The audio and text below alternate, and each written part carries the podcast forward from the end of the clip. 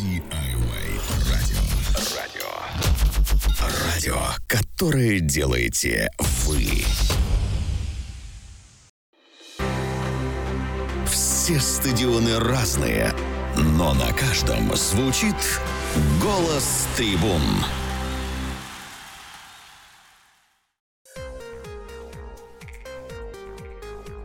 Всем привет! Категорическое всем здравствуйте! Всем, кто подключается сейчас к прямому эфиру. У вас есть уникальная возможность задать еще и вопросы, чтобы на них ответили. А тем, кто будет слушать подкаст, всем тоже большой привет! Сегодня со мной вместе будет Денис Дерун. Привет. Да, да, всем привет. Привет, Катя. И Антон Танчин. Здравствуйте, друзья. Собираемся мы обсудить матчи Еврокубков, хоть они, в общем-то, некоторые из них были уже дов- довольно-таки давно. Но главным, конечно, будет тема ЦСКА и Арсенала, потому что этот матч, ну, по календарю был, в общем-то, последним. Крайне, назовем его так. А, плюс а, непосредственно а, наверняка все, кто следит за футболом, кто следит за российской премьер-лигой, наверняка болели за ЦСКА, переживали за ЦСКА. Ну и от себя я, конечно же, переживала за Арсенал и даже посетила ответный матч в Москве, поэтому нам всем будет что обсудить. Да, а, действительно. Ну, а, ну вот, а, наверное... Стоит начать с первого матча. Какие впечатления вообще вот произвел этот матч? Я понимаю, что по сумме вообще противостояния, наверное, ЦСКА оставил приятное впечатление, даже несмотря на такой счет. Но вот, Денис, ты как да. человек, который следишь за ЦСКА... Я там, болею за ЦСКА, я тебе больше скажу. Хорошо, ладно, назовем так. Ты фанат ЦСКА. Да. А, расскажи, к, ну, каким вообще подходил ЦСКА к этим матчам четвертьфинала? Я понимаю, что они добились просто невероятного результата. Камбэк с не самой слабой командой, тоже, ну, так, таким теневым фаворитом. И были, в общем-то, в хорошем настроении, но вообще в каком состоянии ЦСКА подходил к четвер- четвертьфиналу? ЦСКА вообще э, в, этом, в этом сезоне подходит к любым матчам, не сказать бы, чтобы очень хорошо. Ну, то есть как, готовность функциональная на уровне, потому что тренер Гончаренко подготовил команду довольно прилично, поэтому функциональная готовность, в принципе, не вызывает вопросов. Вопросы всегда только к эмоциональной составляющей, которая... которые эмоции появляются в самом начале матча, да, к середине, к концу уже заканчиваются. Хотя то, стоит заметить, что в связи со слабой нашей обороной там просто заканчиваются силы у людей, которые бегут назад. И, наверное, я выскажу непопулярное мнение, с которым ты, наверное, не согласишься, но если бы не один человек на поле в составе команды ЦСКА и не тренерские, по-моему, три... ошибаюсь, я просто сейчас боюсь ошибиться, потому что матчи были все-таки не вчера, я их специально не пересматривал. Три ошибки Гончаренко решили исход противостояния против ЦСКА, хотя ЦСКА мог проходить. То есть это было, это было вполне реально, можно было спокойно проходить Арсенал, ну не спокойно, да, там команда имела множество моментов, особенно в Лондоне, команда Арсена Венгера, но если бы не индивидуальные ошибки двух игроков, ну и особенности одного, конечно. Я говорю о израильском легионере Бибрасе Натхо. Если бы не он, то я думаю, что исход был бы совсем другим. И вполне возможно, ЦСКА мог бы проходить. И в домашней игре более необходимо было бы... Совсем другой, другой счет был бы необходим, да. И в том числе даже при раскладе после первой игры, собственно говоря, если бы не вышел Натхо, все было бы по-другому, на мой взгляд. Ну, это, конечно, только мое мнение, наверное. Наверное, со мной не все согласятся, но я думаю, вот вкратце, если, то как-то так.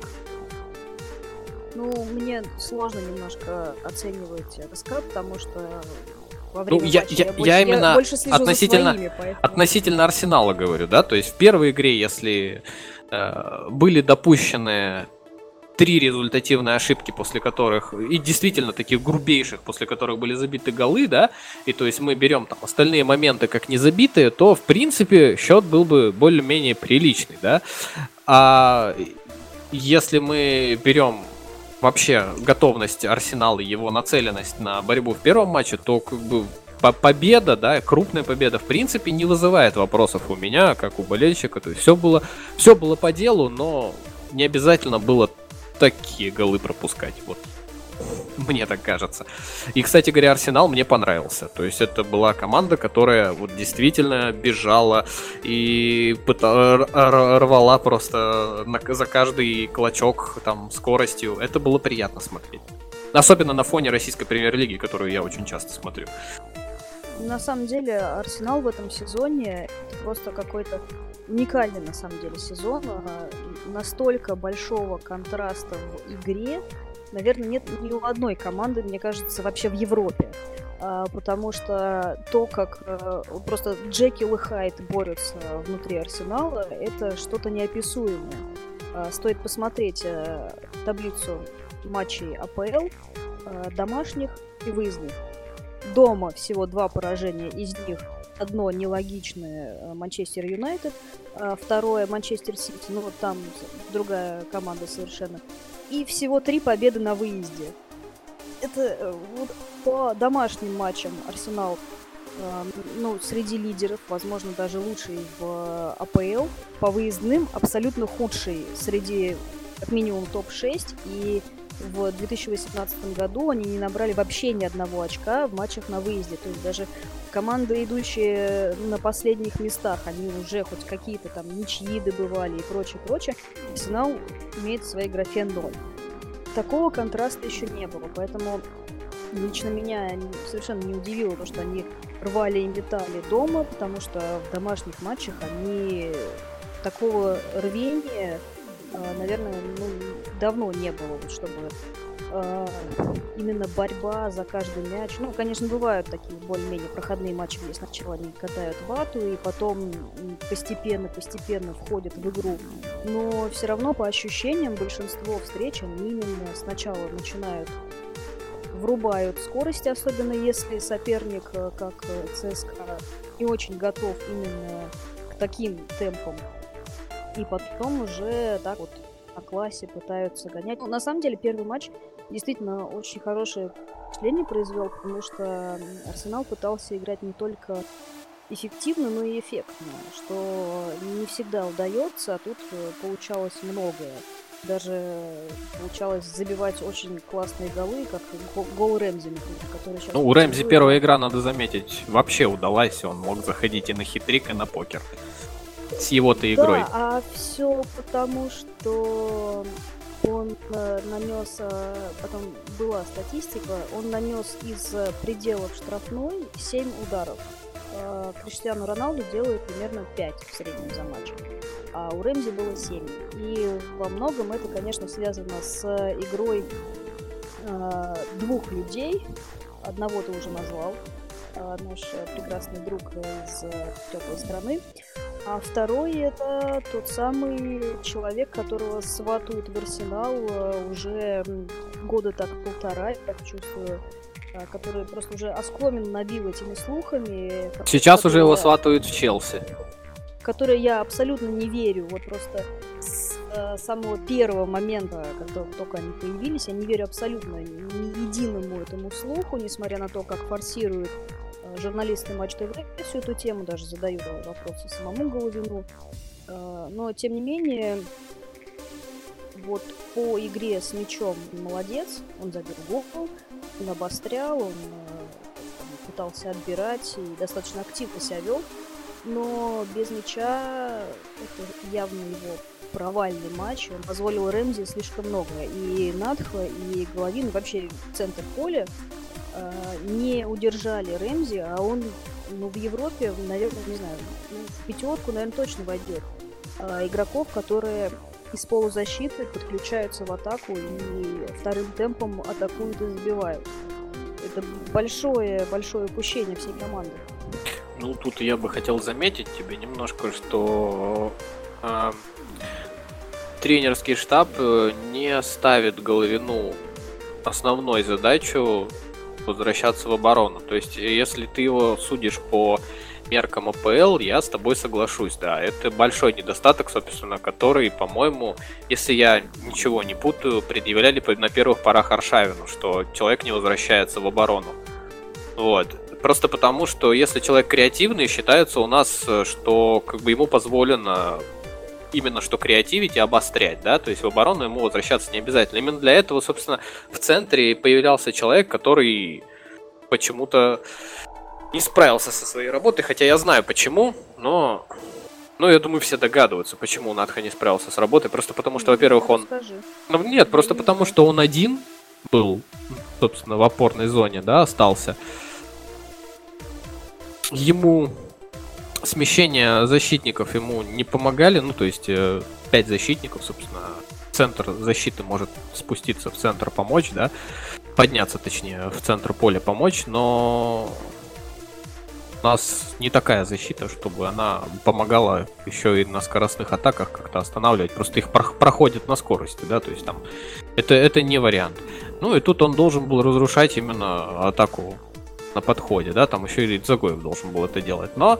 Как говорится, ни то, ни другое не сработало, и плюс ко всему человек допускал такие обрезы, такие пасы чужому, что смотришь и диву даешься, как вообще этот человек может выходить в стартовом составе или вообще ориентироваться на игру в основе. Я думаю, что это просто банальная усталость в связи с эмоциональной, да, там, загруженность матчами, человеку уже много лет. А как вообще, он, как, как как он сказал, хочет в Европе играть. Мы... Всем, всем болельческим составом ЦСКА считаем, что ему уже давно пора обратно в Грецию, наверное. Ну, Европа а же вот все-таки. Вообще, вот я как человек, который не следит за ЦСКА, вот вообще расскажи, как Натхо в принципе проводит этот сезон. Нет, Натхо в принципе хороший игрок. Начало сезона у него получилось. Были, по-моему, у него, я боюсь ошибиться, просто статистику опять же не повторял. У него, по-моему, голевые передачи есть, и в начале сезона у него было даже, по-моему, даже гол был. Вот, он в начале сезона смотрелся очень хорошо. Ну и плюс ко всему надо заметить, что в начале сезона Вернблум не так часто был в нападении и чаще играл в опорной зоне. Кстати говоря, что в принципе я надеялся, и все, наверное, думали, предполагали, что вполне возможно будет так, что Вернблум будет в опорной зоне и Натхо. Ну, то есть два человека в средней линии, один разрушает, другой создает. Что вполне логично, собственно, как ЦСКА играл в первой части сезона, да? Ну и при прошлом тренере. Но после смены роли Понтуса Вернблума, собственно, видимо, как говорится в одной известной фразе, победный состав не меняют. Видимо, тренер подумал, что так будет более атакующе. Хотя, конечно, совсем не стыдно было за игру в Лондоне. Команда пыталась атаковать даже при любом счете. Даже при четыре один хотели атаковать. Но в связи с тем, что проигран был центр поля вчистую, тут даже надеяться было не на что. Ну и, собственно, во второй игре так и получилось, что когда был счет два ноль, освежать вышел человек, проваливший первую игру. Получилось то, что получилось. Кстати говоря, даже если бы выиграли два ноль, а не три ноль, я думаю, что никто бы все равно не, не имел претензий к команде. Но это была, опять же, тренерская ошибка, которую он сам признал, и это было видно, потому что горячо у Гончаренко были глаза на мокром месте сразу после окончания игры. Вот. И, собственно, на пресс-конференции у него на лице было написано, что, ребят, я очень хочу уйти отсюда побыстрее, потому что мне некомфортно, и я знаю, что я виноват. Вот примерно это так и выглядело у него. На самом деле, я бы не стала прям вешать всех собак на Натхо во время, вот после именно второй игры, потому что э, ну, я как, ну, как, со стадиона. Кать, но да. Ты, наверное... не придаешь значения, но первый гол был забит после того, как у него случился корявейший обрез. Он только получил мяч и получился обрез, после которого произошла быстрая атака. Если ты помнишь, это уже было после шестидесятой минуты, соответственно, защита уже устала. И то есть ошибки уже после в защите, там, по-моему, на Бабкин ошибся, да? И из-за этого забивал... Ну что там забивал-то? По-моему, по-моему, Уэлбек, да. Из этого... Ну там не совсем ошибка, там все-таки Уэлбек его ну, я, ж, я ж не говорю, я ж не говорю, что у Уэлбека класс игрока ниже. Нет, Уэлбек как раз по, по классу выше, но защитник на то и защитник, что должен любые технические действия пресекать. То есть там выбивать в аут, просто вышвыривать мяч и штрафной. Но этого не получилось, потому что не хватило скорости там или какого-то другого качества. Ну, не Или суть. Опыта, Или опыта, в том числе. Хотя Набабкин был бесспорно лучшим игроком встречи, на мой взгляд, да, в обеих командах. Официально там по из... Нет, нет. Лучшим игроком был признан Эль Нени, я насколько помню. И причем а, лучшим нет, игроком нет. недели. Это понятно. Я имею в виду по... По статистике? Да. Ну, вполне, потому что его действия в атаке были просто феноменальны. Я такого игрока еще не видел. Чтобы русский игрок на правом фланге играл настолько активно и так, так же, как Набабкин в этой игре. Видимо, у него что-то было против Арсенала. Видимо, что-то скушал. Вот, знаешь, знаешь что? Извини, Антон, сейчас я, кстати, к тебе еще, у меня тоже есть вопрос. А, только сначала я хочу у Кати, Кате задать встречный. Почему получилось так, что Арсенал вышел на ответную игру? Вот было видно, они тянули время. Они реально весь первый тайм тянули время. Но это же... Что это, если это не установка тренера? Как так можно играть? Как, как, как так можно играть? Скажи. Ну, на самом деле, да, я заметила, особенно когда там, пешком шли и подавать головой. Да, да Чех думали... сколько стоял, ждал перед тем, как уводить мяч в игру, но это... Ну, а. э, не знаю насчет установки тренера, э, они, в принципе, ну, я говорю, очень странное отношение к меня даже. Вот я всей душой болею за Арсенал и переживаю, и всех люблю даже, несмотря на то, что многих ругаю. Э, но... Вот перед матчем они говорили, что пример Барселоны, Реала, это нам наука, вот нельзя так себя вести. Прочее, с одной стороны, я понимаю, они пытались замедлить темп, они пытались э, не форсировать события, чтобы не открываться, чтобы не получить контратаку, не получить быстрый мяч. В общем-то, они с этим справились, они немножко... остудили пыл ЦСКА, справлялись более-менее со всеми атаками. И, по сути, ЦСКА не так и много и создал каких-то там явных моментов или опасных. Скажи, но... не скажи. В первом ну, тайме были моменты больше смотря, одного. Смотря, что считать моментом. Вот когда там Чех, там суперсейф или там, не знаю, супервынос с ленточки и прочее, прочее, в первом тайме такого практически не было. Были э, удары, но они были не настолько опасными, которые можно назвать прям «Ух, прям повезло сейчас Арсеналу». Ну, такого на самом деле не было, даже там со стандартов. Там, ни перекладины, ни штанги, ни прочее. То есть быстрый гол э, ЦСКА забить не удалось. Это немного ну, помогло психологически, мне кажется, Арсеналу, с одной стороны. С другой стороны, конечно... некоторая вальяжность такая, типа, мы победили четыре один, мы там укатали, мы такие молодцы, поэтому сейчас мы быстренько на классе их сделаем. Это вот, мне кажется, проявилось где-то как раз под конец первого тайма, что вроде удалось выполнить установку тренера, не дать забить быстрый гол, но потом, потом включилась вот эта вот какая-то расхлябанность, плюс... В общем, Венгер тоже не ожидал. Второй раз, получается, два матча подряд Гончаренко его удивлял. Причем он открыто говорил об этом на пресс-конференциях. В первом матче он думал, что команда, как обычно, приезжает на выезд и обороняется, то есть сидит, ждет свой шанс на контратаке, а ЦСКА не боялся, ЦСКА атаковал сам и тоже заставил так попотеть. А во ну да, матче... согласен, надо признать. Во втором матче на Венгеру было страшно смотреть, когда счет был два ноль. Он был бледен. Ой, он всегда бледен. Он во время матча, я не знаю, как, как он там, сердечный приступ не хватает. Он всегда, всегда нервный и прочее. Вот. И во втором матче тоже, получается, удивил его Гончаренко. И даже вот во втором тайме пришлось поменять схему, перейти на схему с тремя центральными. А Эль Нени тогда пришлось подвинуться повыше. И, собственно, от него и исходили две голевые передачи. Но в первом тайме очень прям... Вот я была на фанатской трибуне Арсенала, естественно. В моем-то положении не на, не на центральной, не на фанатской ЦСКА. И даже вот рядом стоящие со мной люди просто как только уже... Ну, не материли, но были прям такие фейспалмы, вздохи отчаяния, когда мяч был у Вилшера. Просто, мне кажется, провальный матч. Столько потерь, столько обрезов, столько каких-то... Пас идет вдоль, ну там, за пределами штрафной, я просто помню этот момент. Идет пас, и Вилшер стоит и просто провожает мяч глазами, хотя, ну, сделает полшага, и ты получишь пас, и можешь пробить или как-то обострить.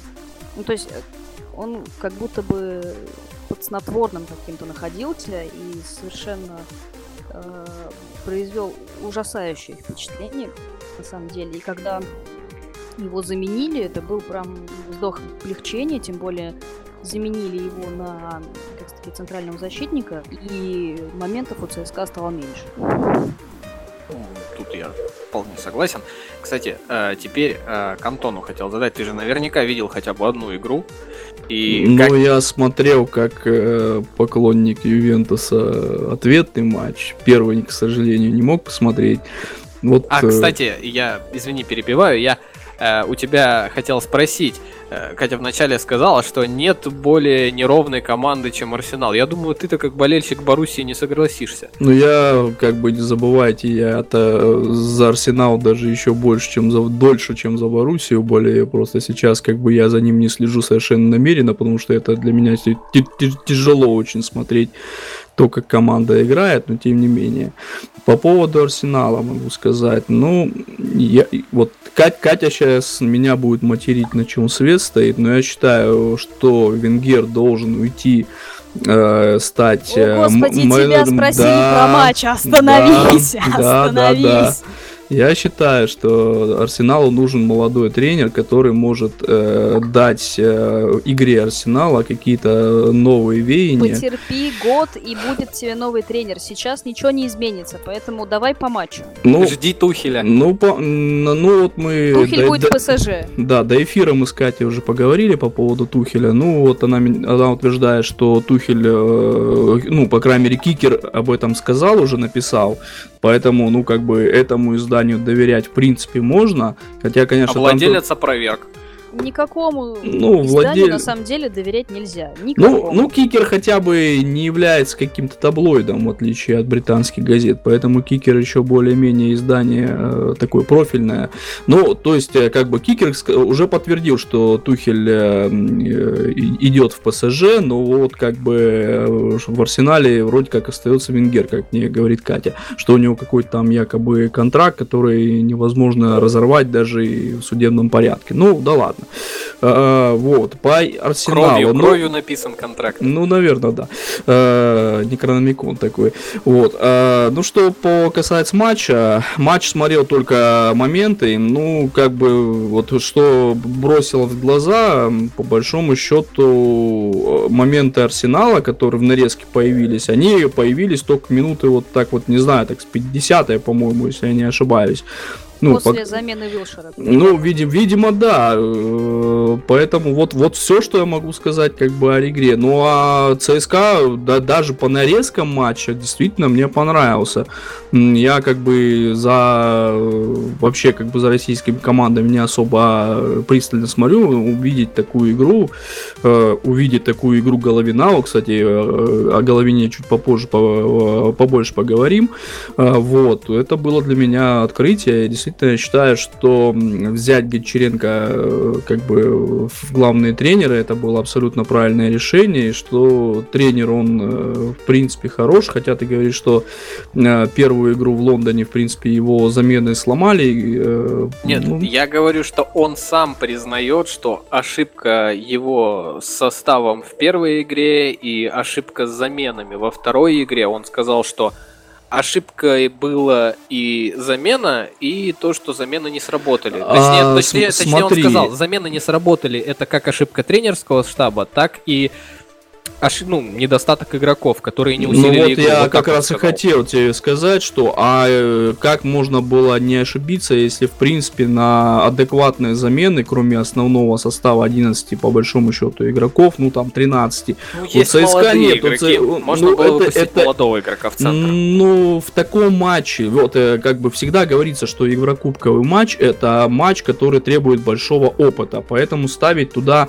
молодого игрока никогда нельзя. То есть Гончаренко, ну, в принципе... почему? Иногда это наоборот. Том-то, это, том-то о, это очень редко. Это, это редчайший случай, когда молодой игрок в еврокубковом матче, он действительно что-то делает. В основном ну, всегда провалится. Судя, вот последнее, судя что по игре, я... Извини, я перебью. Судя по игре, вот я просто сразу хочу парировать, чтобы не, не заигралась э, эта позиция.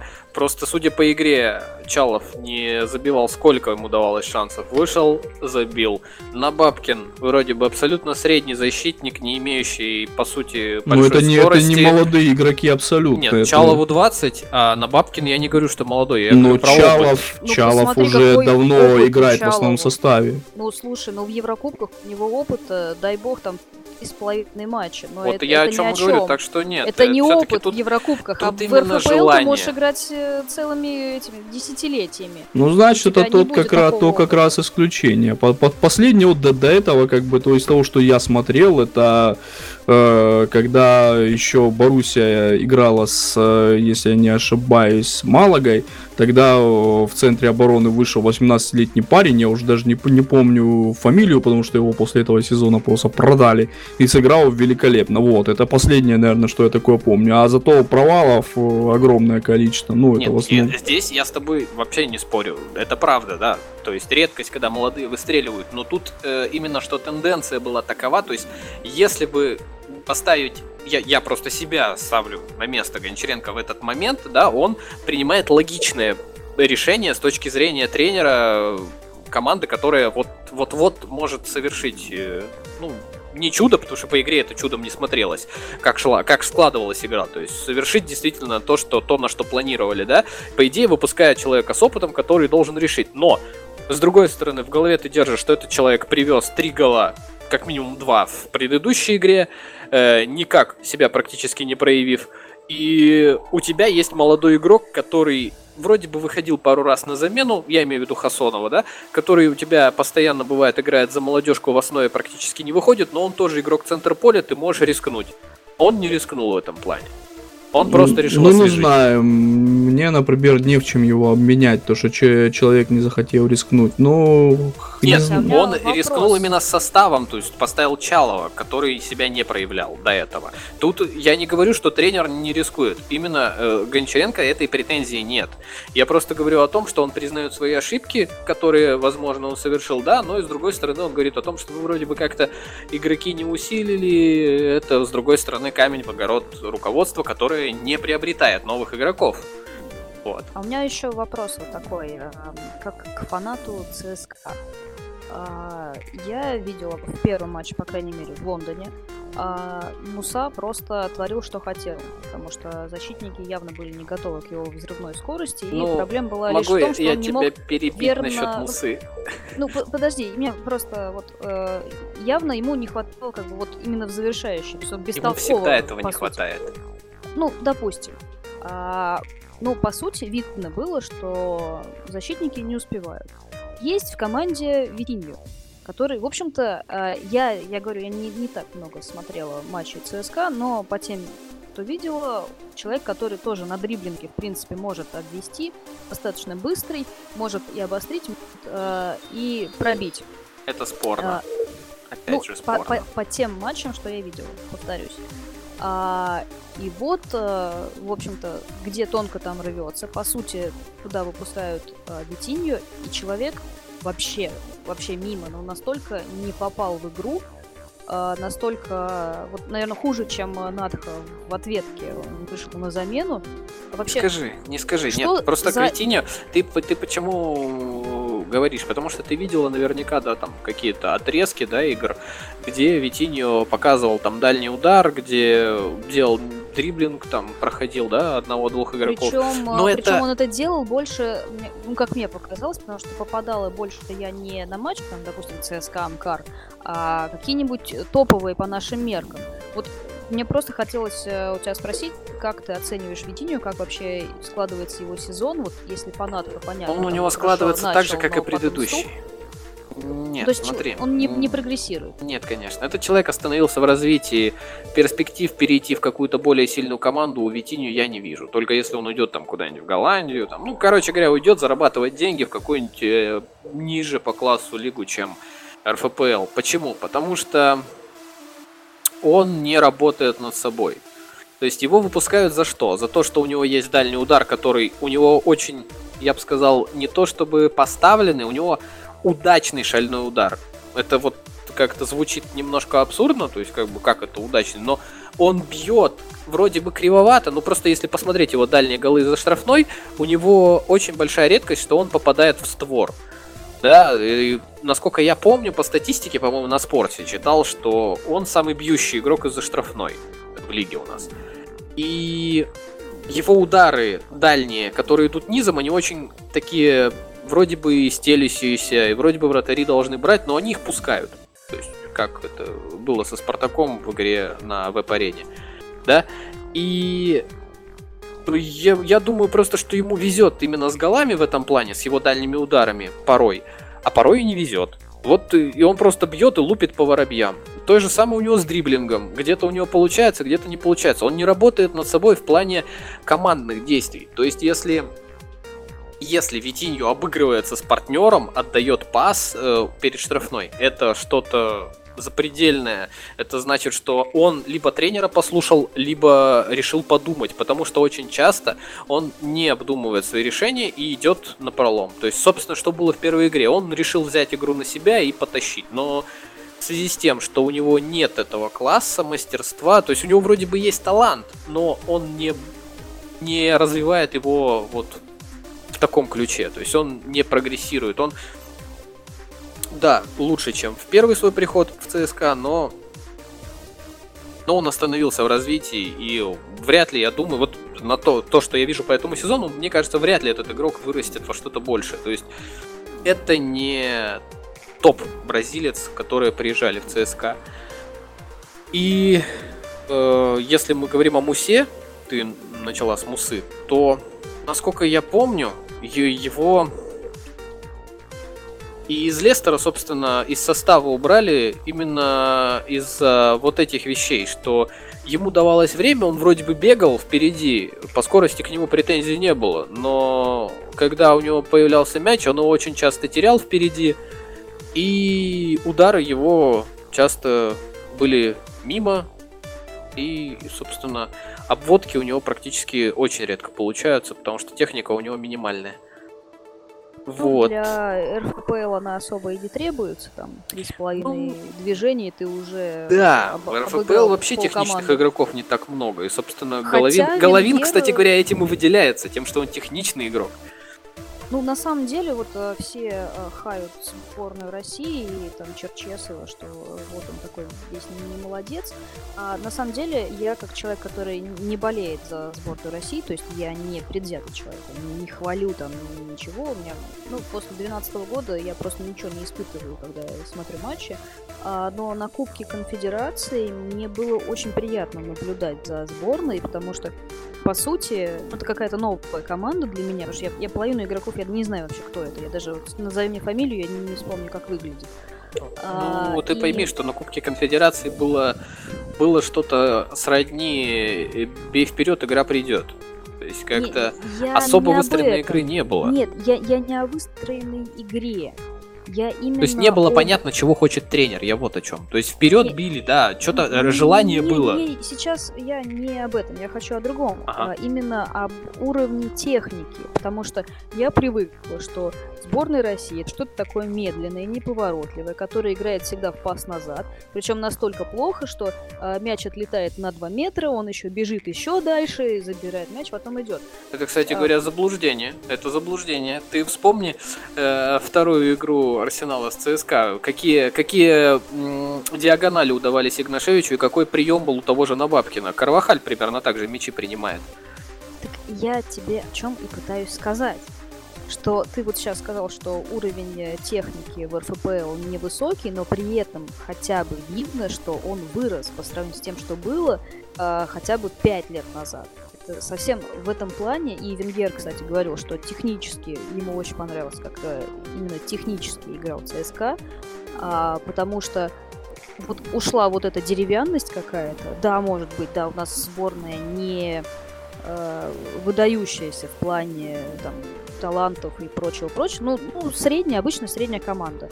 Но, тем не менее, вырос уровень, выросла техника, и появились люди, которые могут обыгрывать на дриблинге, как тот же самый Головин, потому что раньше это, это было ну, как, так, настолько редко, а сейчас, насколько я помню, не один он, плюс еще все так Миранчук. Хвалят.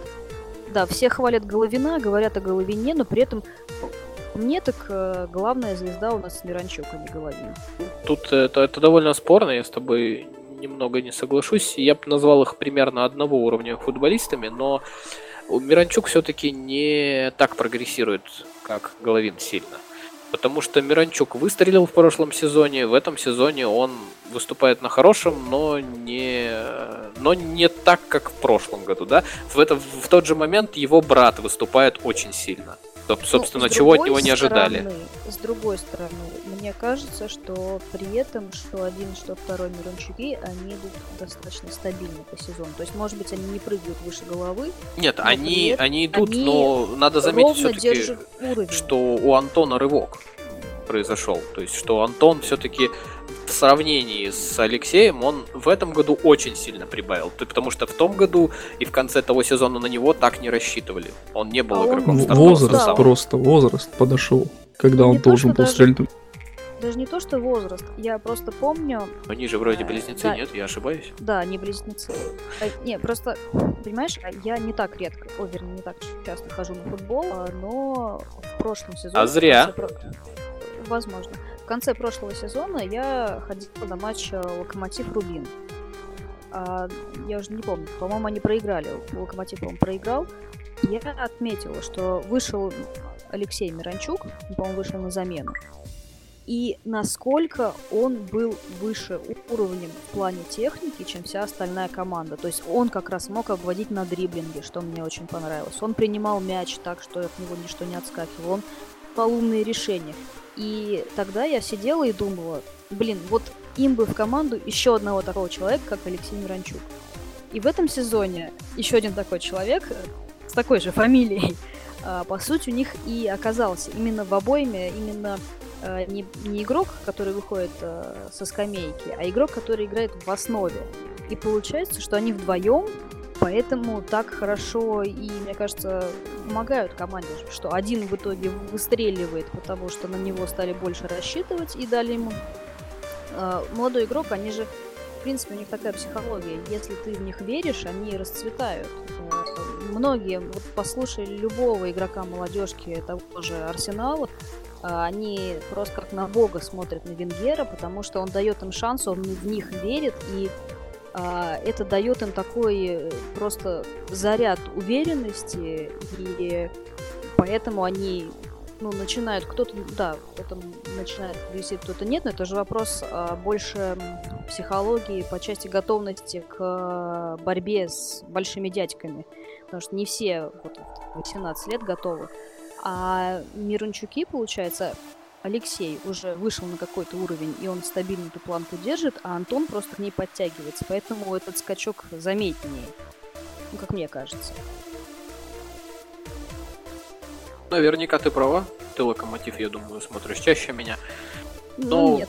Я, я, я все-таки склонен согласиться, потому что действительно, да, Алексей держит планку, но, в отличие от Головина, не растет дальше. То есть у него нет...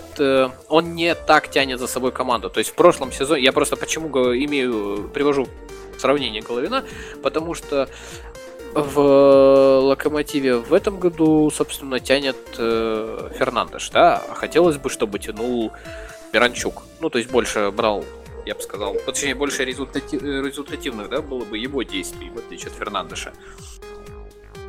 Но мне кажется, это не так принципиально, вот именно результативные действия, потому что посмотри на того же, например, взять топовый пример, Кевин де Брюйне. У него, возможно, даже меньше, ну, меньше, чем могло быть, там, голевых передач или голов, не так он много забивает, но при этом его воздействие на игру, оно просто колоссально. Он один из претендентов на звание лучшего игрока в сезоне. То есть эти действия, они не, не всегда показывают э, уровень влияния на игру, поэтому, э, ну да, хотелось бы, чтобы он больше забивал и прочее. Но не всегда это показатель того, что игрок э, не тянет команду. А, Антон, что ты думаешь? Ну, по Миранчукам хочу сказать. Вот смотрите, ну, как бы, да, они как бы близнецы, но это не значит, что они в футбольном плане близнецы. То есть один может выстрелить раньше, но потом у него пойдет как спад, а может быть там уже к тридцати годам он уже вот, как у Оуэна, например, он уже начнет заканчивать.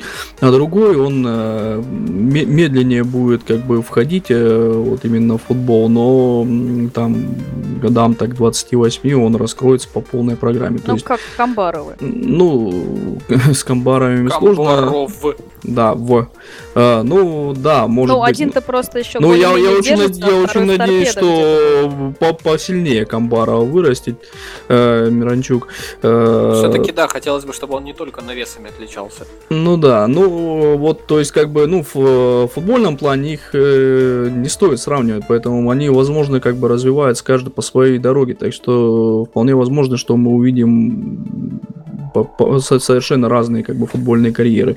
По Головину хочу вот вернуться. Вот как вы думаете, на чемпионате мира Головин, это для него как бы главный турнир года? То есть это тот турнир, на котором он должен будет показать себя, дабы, если у него действительно есть желание уехать, чтобы он показал себя всем мировым скаутам основным, уж как, кто он есть. Либо вот как Смолов, то есть надо уйти до чемпионата мира в другую лигу, дабы на чемпионате мира в такой слабой сборной не казаться тоже слабым игроком. То есть вот ваше мнение. Ну а как, какой турнир главнее, если не чемпионат мира? Конечно, кстати, это главный и, турнир. Кстати, я бы не применял тут такого понятия, как должен, обязан. Тут именно, мне кажется, вопрос у него будет самим к самому себе. То есть, потому что по всем... Ну и речь идет всем... именно о том, как он сам это воспринимает. То есть, ну, он... если судить по интервью, он хочет уйти, да? Но...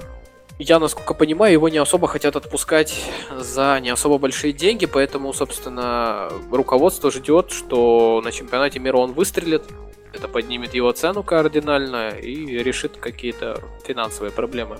Вот скажи, команды. А новое руководство ЦСКА, которое вроде как уже да начинает... Да нет никакого нового руководства ЦСКА, что ты что Ну, ты, что вроде ты как команду продали... Слухи, глуп, глупые слухи... господина это Кричевского. Как, это как новый тренер Арсенала, там кто-то ну, уже вместо близко, Венгера но... пришел новый руководство ЦСКА. В принципе, как бы ЦСКА... Господин Кричевский сказочный балабол, поэтому как-то ну, верить то есть, как в такие бы, слухи деньги, я бы не стал. Большие деньги за Головина ЦСКА нужны.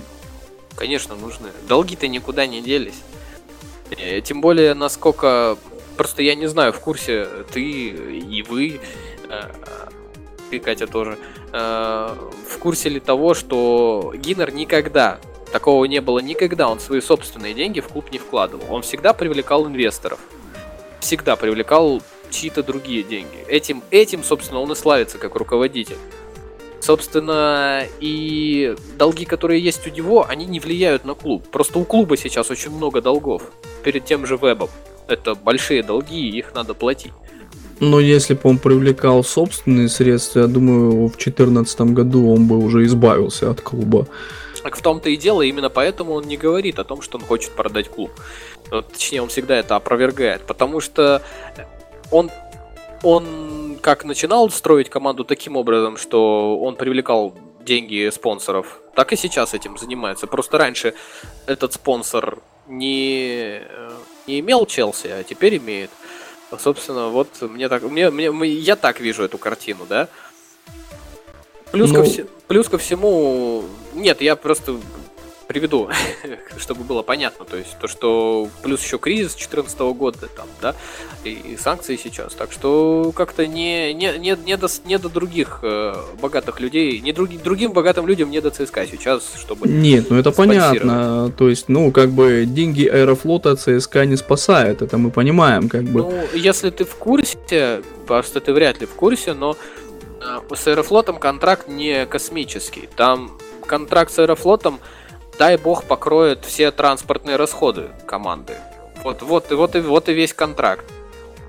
Ну, тогда остается только аплодировать Гиннеру, иначе других как бы надписей заметных на футболах, на футболке я есть просто... Россети, которые... Но с Россетями, насколько я понимаю, там контракт уже практически разорван. Ну, нет, он не разорван, он просто заканчивается. Там был контракт на три года, по-моему. Ну, тут надо смотреть, что будет дальше. Действительно интересно, но команду вроде как никто не продает. А если возвращаться к молодому игроку Головину, то я думаю, что он хочет уйти. Он перед собой поставил задачу показать себя на европейской арене. Собственно, было видно, как он хорошо сыграл с Арсеналом. И, кстати, заметьте, что интересно, Гончаренко очень правильный тренер с точки зрения болельщика. То есть есть тренеры, которые уперты, там, гнут свою линию, да, там, типа, я творец, я так вижу, это, по-моему, будет, если я сказал, что стандарты бьет этот человек, он и бьет. У Гончаренко не так. Он увидел, что Головин подошел к мячу и забил, теперь все стандарты, включая оба угловых, подает Головин. То есть, ну, э... я думаю, что он это не только по одной игре сделал такой вывод, наверняка. Нет, я ничуть не сомневаюсь, и, да и это было видно по роликам ЦСКА со сборов, что у Головина хороший удар. Я просто веду речь к тому, и, и, и мысль свою веду к тому, что э, э, Гончаренко доверяет больше ему. Собственно, уже это полноценный лидер команды, причем, что хоть и печально, но надо заметить, что ярче, чем Загоев. То есть... Без Головина команда играет хуже, чем без Загоева. Ну, по поводу Загоева, наверное, уже все-таки карьера идет уже под откос у него скорее. Ну, это возраст... все травмы, все травмы. Ну, безусловно. Ну, в любом случае, уже возраст такой, что, ну, уже игрок не, не должен уже в таком возрасте прогрессировать, а уже начинает как бы скатываться. Так что, ну, Загоев... Ну, не всегда все зависит от игрока. Некоторые, наоборот, могут там...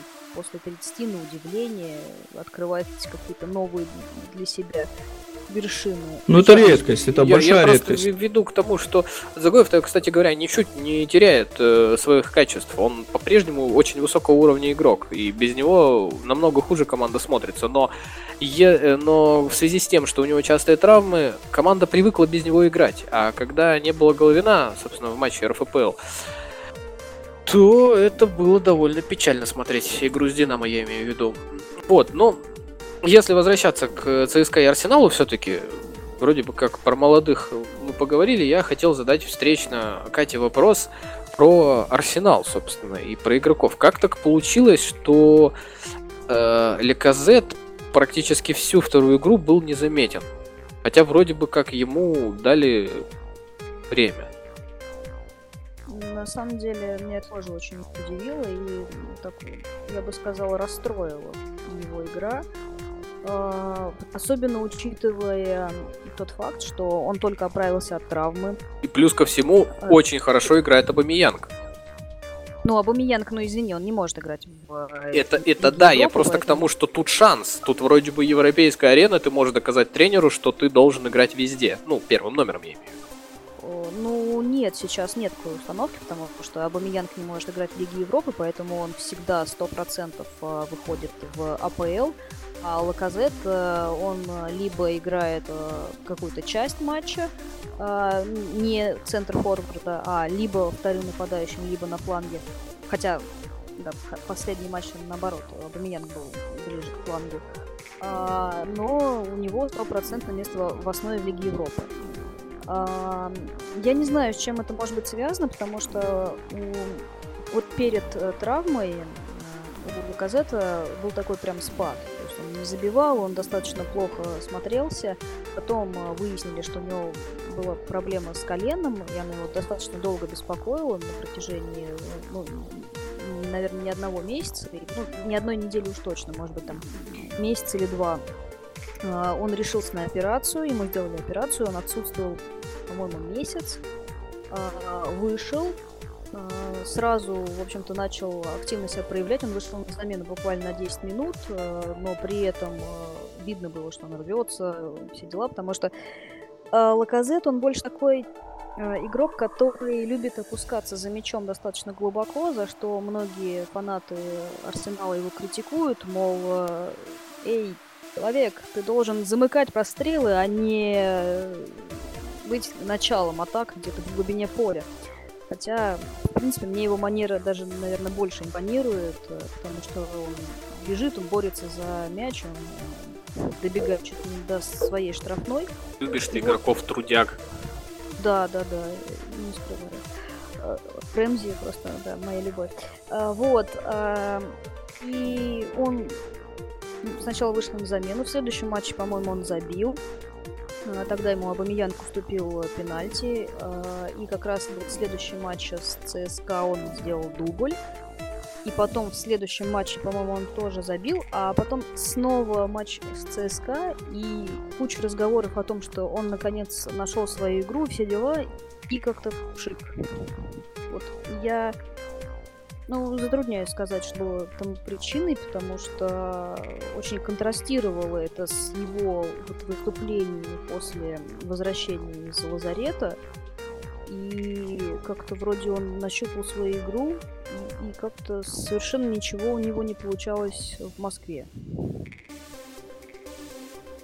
в общем, да, и, собственно, для меня, для меня это было тоже удивительно. Собственно... Ну что это, может тогда по другим матчам Лиги Чемпионским пройдемся? Я еще хочу немножко по Головину, потому что... Хорошо.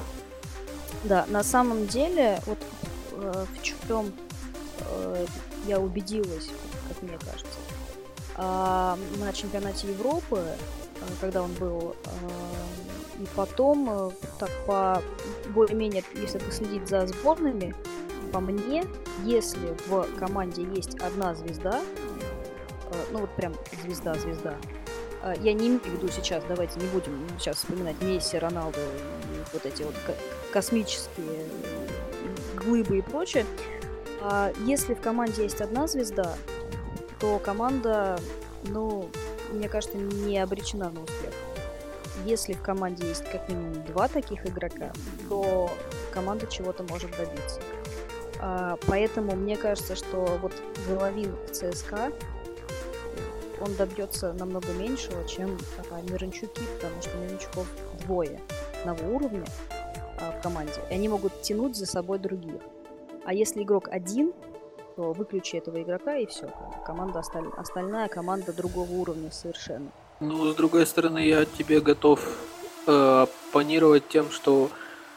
Как бы нам ни рассказывали, что Головина выключать собираются, но почему-то еще ни одна команда не подстроила игру так, чтобы совсем исключить игру Головина. Ну, если мы берем эр эф пэ эл, то ну, не, не мудрено, при всем уважении. А, я просто именно о том, что ему стоит уходить, потому что вряд ли ЦСКА... купит какого-нибудь игрока, который будет сопоставим по уровню. Вот, кстати, Видимо... я с тобой не соглашусь. Потому что, ну, ты, как сама сказала, ты не следишь за ЦСКА.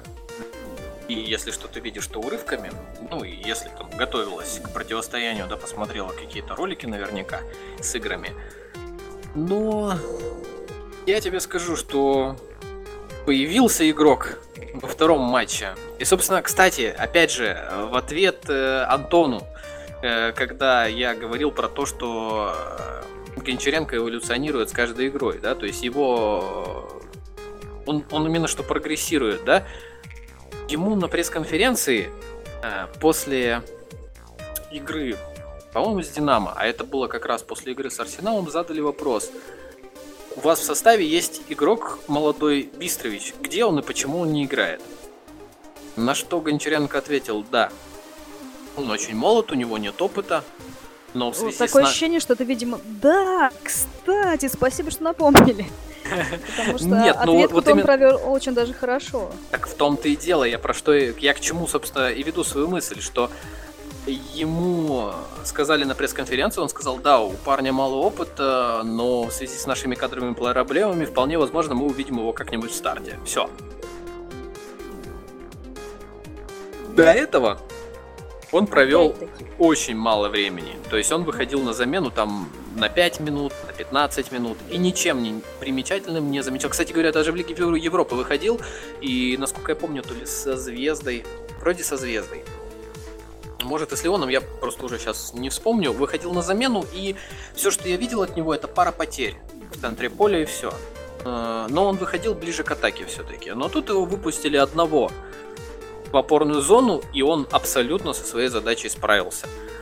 Да, у него было но несколько опять, пасов, пасов мимо, э- но это он один отрабатывал. Матч. Это один матч. Головин провел уже целый сезон в качестве лидера.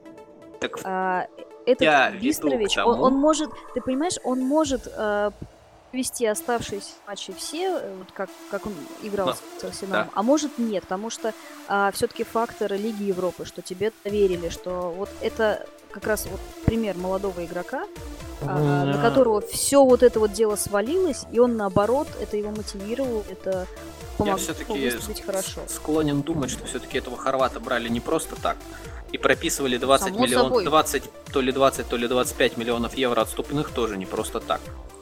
По одной простой причине, что значит что-то потенциал в этом парне есть. И, соответственно, то, что он показал в Лиге Европы, и, собственно, он вышел... Следующий матч, да, мне кажется, что есть куда расти, и, и он будет, про... и будет прогрессировать. И, собственно, в следующем году, например, если уйдет Головин, э... он станет заменой тому же Натхо, например, или Вернблуму, если Вернблум уйдет. В том-то и дело, ты понимаешь, что э, Головину, как мне кажется, ему в помощь нужен уже готовый игрок его уровня. Не человек, который может достичь этого уровня, может быть, даже он переплюнет этот уровень, но в перспективе. А человек, ну, который уже здесь у Миранчука же в том сезоне не было такого игрока. Да поэтому в том сезоне ничего и не получалось, поэтому он выделялся на фоне остальной команды. Сейчас у него есть этот второй игрок. Потому так что... Если Головин останется в следующем сезоне, в следующем сезоне у него будет такой игрок. У Все Головина просто. Нет брата-близнеца, мы не можем сказать, вырастет Бистрович или нет. Ну, я а... тебе скажу, что в молодежной команде есть много перспективных игроков, поэтому в том-то и дело, тот что или другой точно но они выстрелит. Еще не готовы, они выстрелят стопудово, я уверена. Я говорю, что... рано или поздно кто-то да выстрелит, я не называю фамилии, потому что я бесполезно. Думаю, что уже в следующем сезоне там стопудово кто-нибудь из молодежки да выстрелит. А, именно вопрос в том, что Головин уже... Э... немножко созрел. Да, я бы сказал больше, я бы сказал громче, я бы сказал, он просто выше на голову уже всей команды. Это да, это я про это я, я говорю уже практически полчаса. А, на самом деле у Головина большой потенциал. И я общалась с человеком, который работал в скаутской компании, вернее на агента, ну, у агентов у них же есть скауты, которые ездят по э, разным странам, высматривают молодежь, чтобы потом предложить услуги этого агента. Э, этот агент, он сейчас, например, работает с Гарретом Бейлом. И у него была своя фирма, и там вот этот человек, с которым я общалась, он работал скаутом, как раз вот он ездил по разным городам, просматривал. Он, например, когда Авани был совсем-совсем юным, он его где-то там смотрел, как, как он играет в молодежке. А, так вот, он очень высокого мнения о Головине. Он считает, что ну, это в перспективе очень серьезный игрок. Особенно учитывая, что у него не одна нога э, рабочая, а две. То есть это, это вообще, считаю, уже э, огромный плюс. Но, в общем-то, со мной он тоже согласен. Головин, вот, по крайней мере, до Арсенала он не дорос. Это не тот уровень. Поэтому я не верю совершенно в эти слухи э, про, именно, про Арсенал, именно про Арсенал, э, потому что э, Арсенал, если посмотреть на последние э, четыре года, получается, они не покупают э, таких полуготовых игроков, они покупают готовых игроков.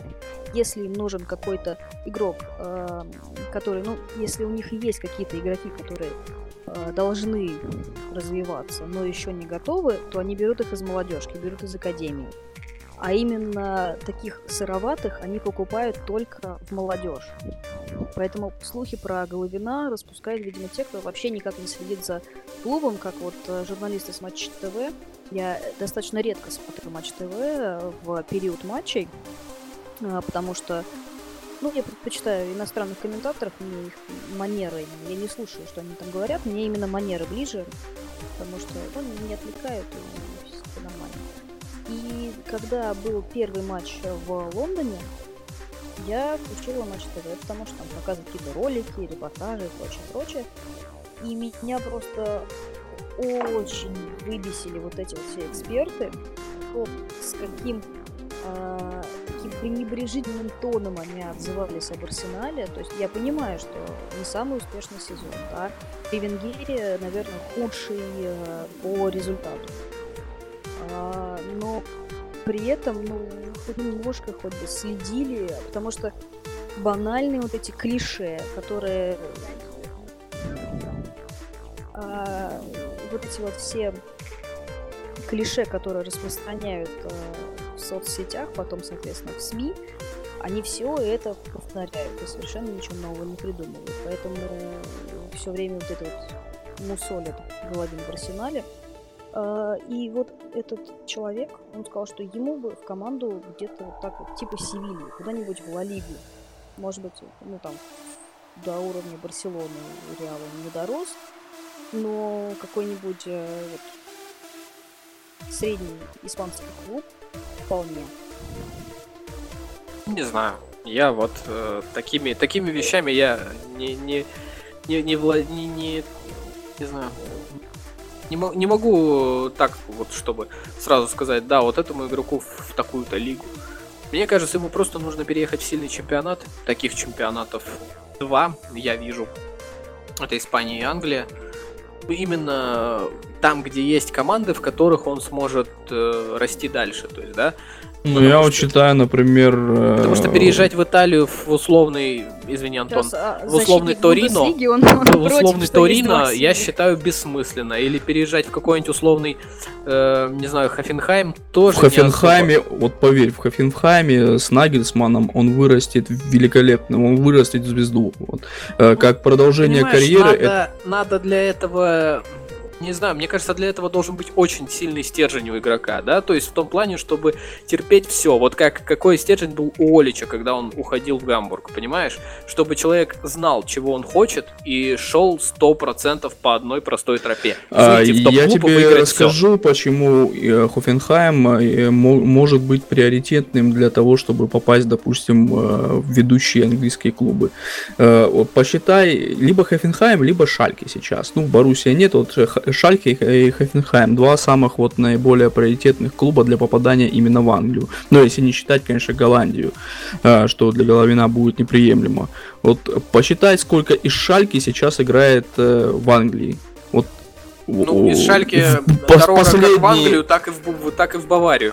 Ну, в Баварию, да, но в Баварию, скорее всего, Головин вряд ли попадет, потому что там нужен уже прям вот суперзвезда, суперзвезда, и... да. Нужно ружье пристрелить Рибери и Роббена. Ну, на самом деле, если Нагельсман э, после Ковача возглавит Баварию, то это вполне возможно. Ну, там, там точно будет перестройка команды, там точно э, уберут и Рибери, и Роббена, поэтому в Баварию от, от в таком плане можно попасть.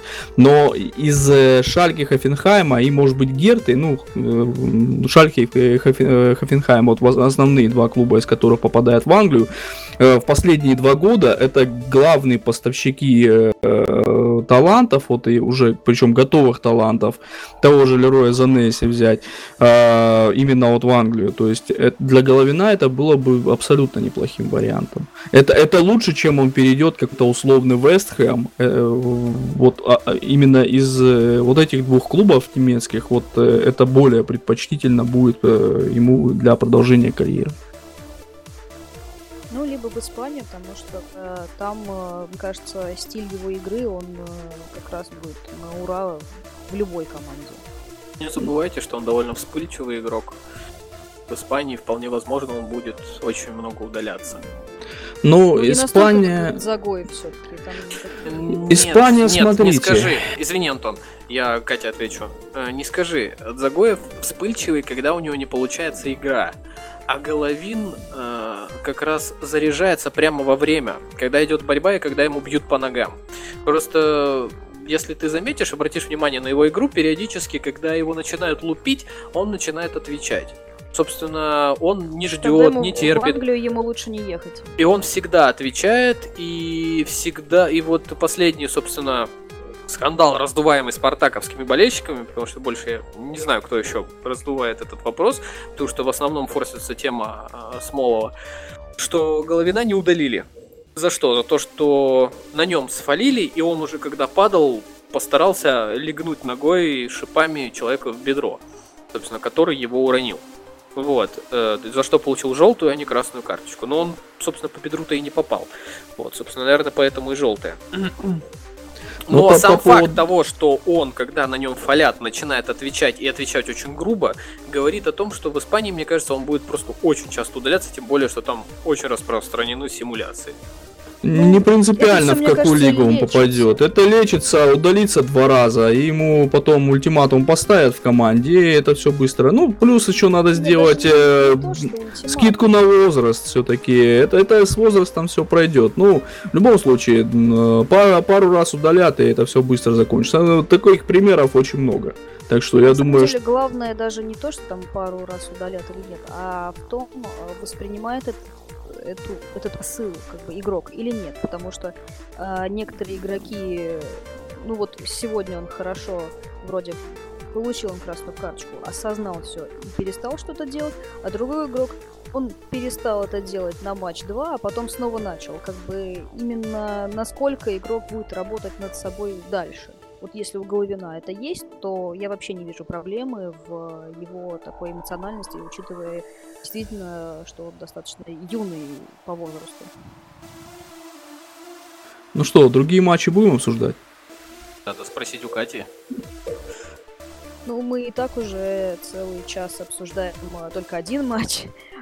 Конечно, так мы не продолжим по другим, но мне кажется, тоже... Есть еще что сказать даже по этому матчу. Ну, давай а... тогда свое резюме, раз уж мы... Ну, даже не, не то, что резюме, я просто немножко о впечатлениях о ну, вообще стадионе. Вообще я надеялся, матче. Что мы с этого начнем, что Денис расскажет свои впечатления с трибуны, грубо говоря. Ну, не, не только об этом, о предыдущих матчах. Ты ездил постоянно на, на ЦСКА, когда они играли в Еврокубках, думаю... Да, я люблю наш домашний стадион, у меня... Ну вот, вот, ты, Кать, Катя расскажет то, что как она съездила, а ты расскажешь о своих впечатлениях, как, как ты съездил. Я думаю, что это будет отлично. Я вообще думал, что мы с этого начнем. Ну что, Катя, давай рассказывай. На самом деле, ну, начнем с плохого, чтобы закончить на более хорошем. А с плохого это то, где находится стадион. Из-за того, что его пришлось вписывать в черту города, а не как со многими другими, когда пустырь, там строится стадион и вокруг него инфраструктура. А именно из-за того, что его пришлось вписывать в городскую черту, это ужасно. Если ты вышел не с того выхода и подошел не к той трибуне, то чтобы попасть к той трибуне, тебе надо обойти не только стадион, но и пол района. И это дико бесит, учитывая, что начало матча было в десять вечера, а выпускали всех ну, постепенно, конечно, в двенадцать ночи. И учитывая, что выездных фанатов выпускали последними, а я была на выездном секторе, на секторе Арсенала, то многие банально сразу потянулись к телефонам заказывать такси, потому что в метро они банально не успевали, учитывая, сколько надо было пройти, учитывая, что, как обычно, у нас разделяют толпы, вы идете сюда, неважно, что вам туда неудобно, вы просто идете туда, и неважно, что вам идти полчаса до того, куда вы хотите попасть. Ну, стоит заметить, я не перебью, надо заметить, что толпы разделяют только у стадиона. Дальше уже, когда ты отходишь, там можешь идти как хочешь. В том-то и дело, Ничего. что у стадиона тебя разделили, но так как тебе нужно пройти пол района, чтобы попасть куда тебе надо, если уж тебя разделили, то тебе приходится идти достаточно далеко, в любом случае. Потому что если тебя направили в одну сторону, то тебе приходится обходить очень много э, вообще, ну, там достаточно такие, плотная такая застройка, и нет такого, что можно пройти насквозь через какой-то объект. К сожалению, есть... да, дворы закрыты практически. Да, это очень неудобно, учитывая, опять-таки, поздний матч. А что касается позитива, то я, на самом деле, ну, я как человек такой, не очень любящий ходить на матчи именно из-за э, больших скоплений людей. Я такой больше домашний в этом плане человек, и всегда очень с опасением отношусь к фанатским секторам. То есть обычно, если я хожу, то это какие-то центральные трибуны. А тут э, все было достаточно спокойно, и было приятно получить шапочку, э, вот, вот эти вот серые ушанки, которые, которые раздавали фанатам Арсенала. Э, англичан было на самом деле не так много. Было больше людей, которые приехали с разных уголков Поэтому России. Было так тихо на трибуне. А, не пели. Нет.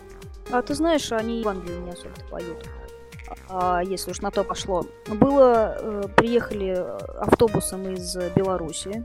А, я с их помощью попадала на матч. А, несмотря на то, что состою в российском фан-клубе, но а, так уж повелось, что я ездила на матч против Батэ, и уже как-то так завязалась дружба с белорусскими фанатами, и, ну, в общем, было все так миленько, приличненько, и на удивление не было какой-то такой агрессии, что я всегда боюсь именно вот русскоязычных болельщиков, потому что у нас какой-то зашкаливающий уровень негатива ко всему, от, от всего вообще. Надо обязательно поворчать, поныть, а то и по как-нибудь по, побить стекла и прочее, прочее. Все было очень спокойно. Мы смотрели матч вместе с Вадимом Лукомским, это известный аналитик со Sports.ru, сейчас он работает на Матч ТВ. Вот, тоже было интересно услышать его мнение онлайн, скажем так, по игре. Вот. И вообще... Ну, единственное, так, конечно, я понимаю, что безопасность, все дела, что выездные фанаты любят ломать кресла, поэтому там сделаны такие металлические откидушки. Именно поэтому и сделаны, да? Да, я понимаю, но зимний, скажем так, потому что сейчас у нас не совсем такая весна, прям теплая. Скажу ну, тебе, как бывший удобно. На матчах э, с Цервеной и с Леоном, была еще хорошая погода. Потому что ну, на, да, на матче да, с Цервеной да. я практически отморозил себе ноги. Хотя ну, бы да, в теплых да. ботинках. Это, конечно, ужасно, но просто а, тут более-менее так погодка, что можно и присесть, но присесть не удастся никак. Даже если очень сильно хочется. Потому что смотришь на эту откидушку, и желание пропадает. Думаешь, ну ладно, стоит тоже ничего. Ну, это я бы не сказал, что это сильный недостаток. Это скорее просто а, недосмотрение того, что не выдали пледы, например. Навер... Наверное, можно было так решить эту проблему. Ну, может быть. Ну, опять-таки, все упирается в... то, как проектировался стадион. Что изначально, ну, были меры, как бы понятно, чем руководствовались люди, которые таким образом решили вопрос. Ну, просто а... я был на игре с «Зенитом» тоже и находился на второй фанатской трибуне, которая находится рядом с фанатами гостей. Ну, я тебе скажу, что, в принципе, клетка, как ее называют, это логично. Потому что то, что там вытворяли эти господа, было... Ну, было все вот, вот как ты говоришь, что, собственно, все, все должно быть антивандальное в этом ну, плане. Да, я была на матче «Спартак-Зенит», там как бы могу понять, о чем ты говоришь. А, и еще, что было забавно, что не попало уже в трансляцию то, что видели, по сути, только фанатские сектора одной и другой команды, это то, что... После матча, когда уже все ушли, уже ушли, по-моему, оба центральных сектора, а на поле вышли разминаться игроки Арсенала. Там был Мертезакер, Холдинг, кто-то еще, и потом... а, Нкития, потом к ним присоединился Нельсон. А, и, соответственно, ну, это частично, ну, частенько практикуемое дело, когда после матча выходят на поле разминаться игроки, которые в этом матче не принимали участие. Просто, ну, для поддержания формы. И, соответственно, они Практика бегали... Слуцкого была в ЦСКА такая. Он часто отправлял игроков после матча побегать. Ну Блин. да, но Венгер, Венгер тоже так делал уже давно. А, и они бегали, соответственно, вдоль поля. Ну, очень забавно, когда они бежали с тренером в сторону ЦСКА, и их встречал неодобрительный гул. Они разворачивались, бежали в сторону фанатов Арсенала, и их приветствовали так, будто они сейчас финишируют в каком-то марафоне. И было забавно, когда Холдинг решил пробить по пустым воротам, буквально, может быть, с одиннадцатиметровой отметки по мячу, который оставался на поле, и целая трибуна очень радостно приветствовала то, что он забил этот гол. Вот, это так немножко подняло настроение, потому что, скажем так, был такой интерактивчик небольшой, плюс э, кричали кричалки, соответственно, про этих игроков они отвечали, э, махали руками тоже, приветствовали и прочее-прочее. В общем, это было так душевно, как на пустом стадионе, и, по сути, эти игроки бегают только для тебя, для твоего сектора. Ну да, это довольно приятно, особенно когда ты на гостевом находишься. Тебя держат очень долго, это всегда приятно. Ну да, то, что тебя держат долго, это неприятно, а то, что тебя есть чем развлечь, это, это скрасило ожидания. Я могу по стадиону добавить, что, в принципе, меня все устраивает на домашнем стадионе ЦСКА. Недостатки есть только по... По фудкорту, по фудкорту немножко по навигации, но на самом потому деле только его... немножко. Ну, да, потому что деле... в принципе все, все на указателях. Ты понимаешь, что если ты э, там появля... появляешься как бы не так часто, вот ты вышел и непонятно куда идти. И ты ну, когда ты выходишь со стадиона, ты имеешь в виду на стадион или со стадиона? На стадион, на стадион, ага. Потому что, э, ну я тебе говорю, если ты вышел не к той трибуне, тебе надо очень долго обходить. И если бы были какие-то указатели, что типа трибуна такая-то, вам сюда, трибуна такая-то, вам сюда, ты сразу ну, просто понимаешь, это в первый раз, когда ты приходишь, когда ты уже, например, пойдешь второй раз, да, например, на гостевой сектор, да, ты уже будешь знать, с какой стороны тебе заходить. В принципе, это понятно, да, это, это надо ехать вообще есть... на другую станцию метро, хотя я сегодня, я, да, uh-huh. сегодня я, я ездила на Третью Песчаную улицу. А, мой вечер был испорчен, да. А, я решила проехать до станции ЦСКА. И мне кажется, очень нелогично, что она названа ЦСКА, потому что находится, мне кажется, дальше всех вообще станций, которые расположены вблизи этого ну, стадиона. Там же два выхода, если я не ошибаюсь. Я выходила в ближайший возможный выход. Надо было идти порядка двадцать пять минут. Ты, ты, ты вышла, наверное, у торгового центра, нет? А, да. Ну, там, если выходить у торгового центра, получается, что, да, тебе нужно пройти через этот торговый центр и идти... Но, с другой стороны, все равно не, это... Не-не-не, не, я вышла там, где э, парк. Как нет, где парк стоишь? Довольно близко, не знаю, почему ты так нет, считаешь. Очень далеко было идти. Не смотрела, знаю, на мой взгляд, это не так далеко. Гуглом. Это было очень далеко, на самом деле. Явно ближе, чем станция «Динамо», например. До «Динамо» я не ходила, я прошлась до «Зорги», и это было... Это просто практически рядом со стадионом. Но «Зорги» — это эм цэ ка все-таки. Ну, тем не менее. Ну, это так, а... это уже мелочи, я бы сказал, организации цэ о дэ дэ. Вот, ну, просто я имею в виду, что было бы неплохо какие-то, может быть, ну, указатели со стрелочками, в какую сторону идти, чтобы сразу же... Ну, наверное, да, наверное, да, но... Особенно, ну вот это, ну, это наверное, бы, недостаток все-таки, да, соглашусь. Особенно в день матча, когда, когда все равно перекрывают улицы, все равно, ну, свободно. Я бы прямо, знаешь, что сделал? Я бы прям на пузо этим господам в бронежилетах повесил указатели. Потому они что... не имеют права, на самом деле, они же не работают. Вот, вот каких-нибудь стюардов поставить, как так называемая последняя миля, которая с указателями что-то показывали, в какую ну, сторону. Тоже было бы неплохо, но...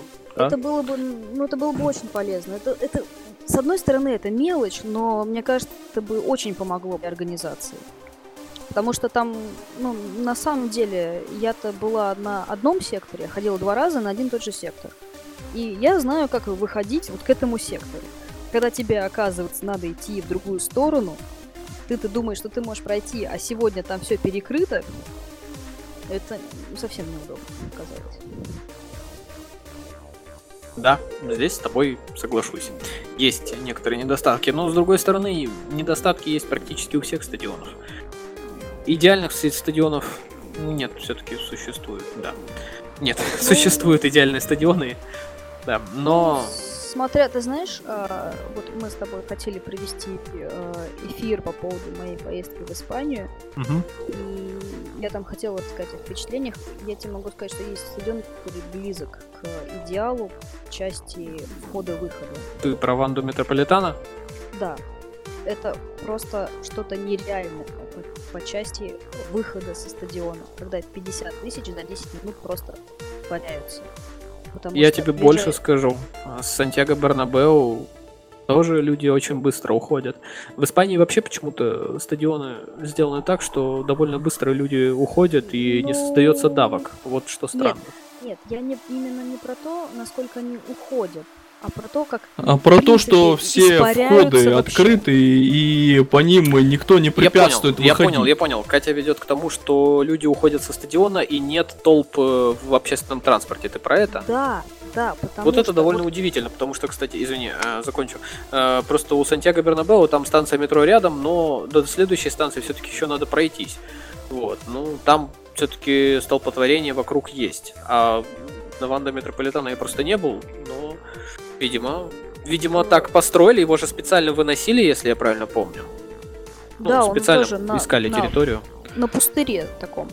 А, не, просто у меня коллега сейчас ездил в Испанию на матче Барселоны, он говорил, что он где-то час потратил на то, чтобы у- уехать оттуда. Именно ну, это не удивительно.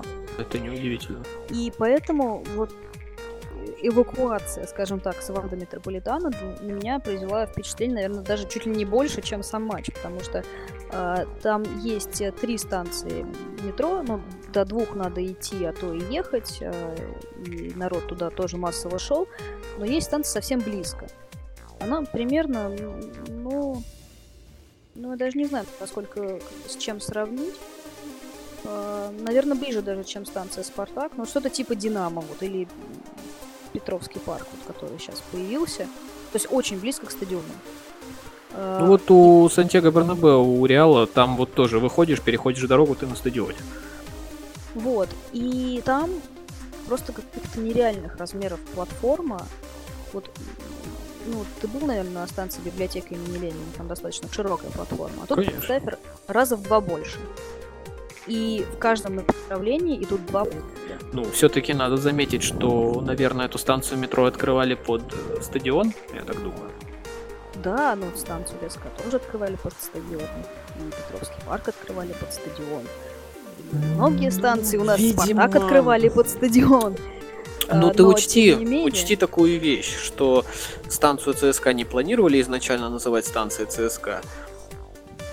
Ну, станция... станция...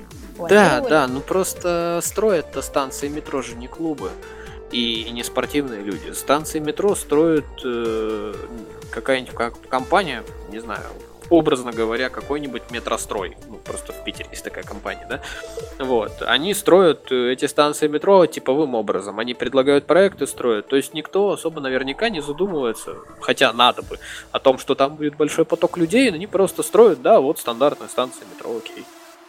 Ну да, поэтому это именно отчасти, что есть более адекватные решения и прочее по части стадиона. Ну, с другой стороны, кстати, станция метро ЦСКА, она еще не запущена в полном объеме, в том плане, что сама ветка. Да, я думаю, что когда проходимость этой ветки будет побольше, там уходить люди будут побыстрее оттуда.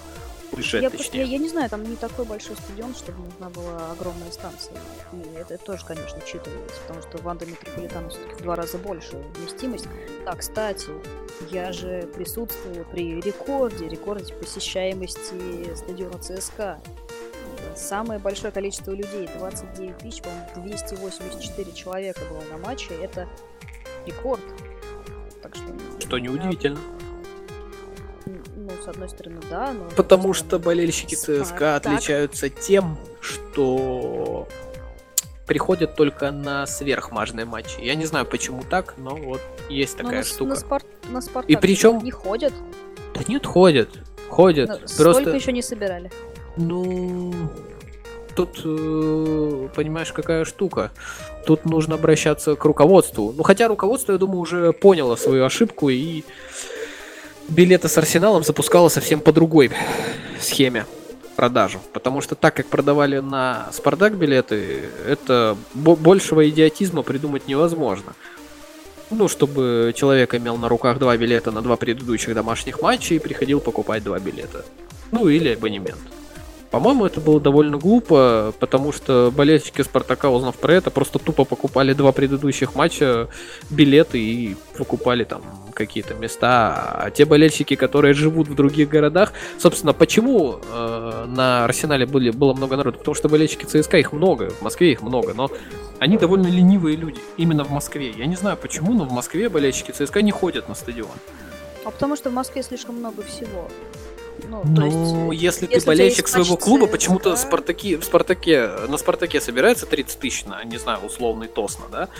А на ЦСКА не собирается. Хотя болельщиков, ну, поменьше наверняка, но там забить уж стадион, я думаю, для них была бы не проблема. Просто они довольно ленивые люди. Вот, вот надо признать это просто, что болельщики ЦСКА есть в Москве, но они ленивые люди, они не ходят на футбол. Об этом же, кстати говоря, сегодня я ехал пока сюда, слушал немножко краем уха Уткина. Он, собственно, то же самое сказал, что он предлагал людям своим двадцати, своим знакомым, Абонемент, абонемент в ви ай пи-ложу, и никто не, и не захотел идти.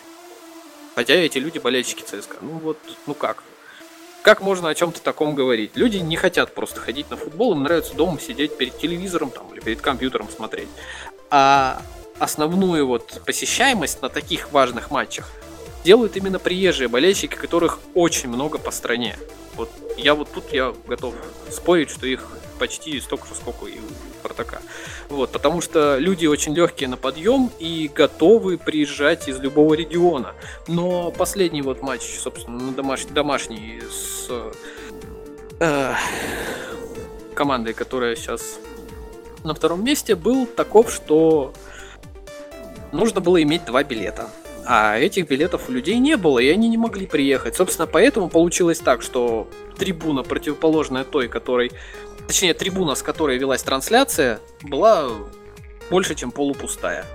Собственно, на что, за что боролись, на то и напоролись. У меня вопрос к тебе по, по, по стадиону. А как там обстоит дела с парковкой? Насколько я понимаю, там припарковаться... пятьсот рублей. Но... пятьсот рублей. Но парковки хватает. В принципе, если я, допустим, приеду там на... Можно в... Приезжаешь на машине... Нет, там есть жилой район, ты можешь пытаться там попасть в закрытые дворы, да, и припарковаться не, где-то не, не, в округе. Не обязательно, есть... не обязательно закрытые дворы. Мы парковались, ну, ну да, это было далековато, но... Ну, подожди, может, я же еще не бесплатно. все сказал. Я же еще не все сказал. Да, там есть дворы, действительно. Там есть закрытые дворы совсем рядом со стадионом. Мы их закрыли как раз после открытия стадиона. Чуть подальше, там дворы открыты, там тоже можно припарковаться без проблем. Ну, собственно, как в любом крупном городе, ищешь место, паркуешься, бросаешь тачку, уходишь. Главное, чтобы колесо не пробили. Вот. Вот это, короче наверное, говоря, на машине, того, при... что... на машине, в принципе, плюс. можно приехать. Да, точно. Да, да, да. Я, я, еще, кстати, я еще не закончил. Следующий, значит, факт. Есть торговый комплекс огромный, в котором большая парковка. Да, платная, но явно дешевле, чем парковка на стадионе. И уж самое... Такое, я думаю, для людей, у которых, которым не жалко приехать, там, не знаю, из какого-нибудь дальнего города в Москву, пожалуйста, заказываешь заранее себе парковочку, пятьсот рублей, прямо на стадионе есть парковка в соседнем помещении, пожалуйста.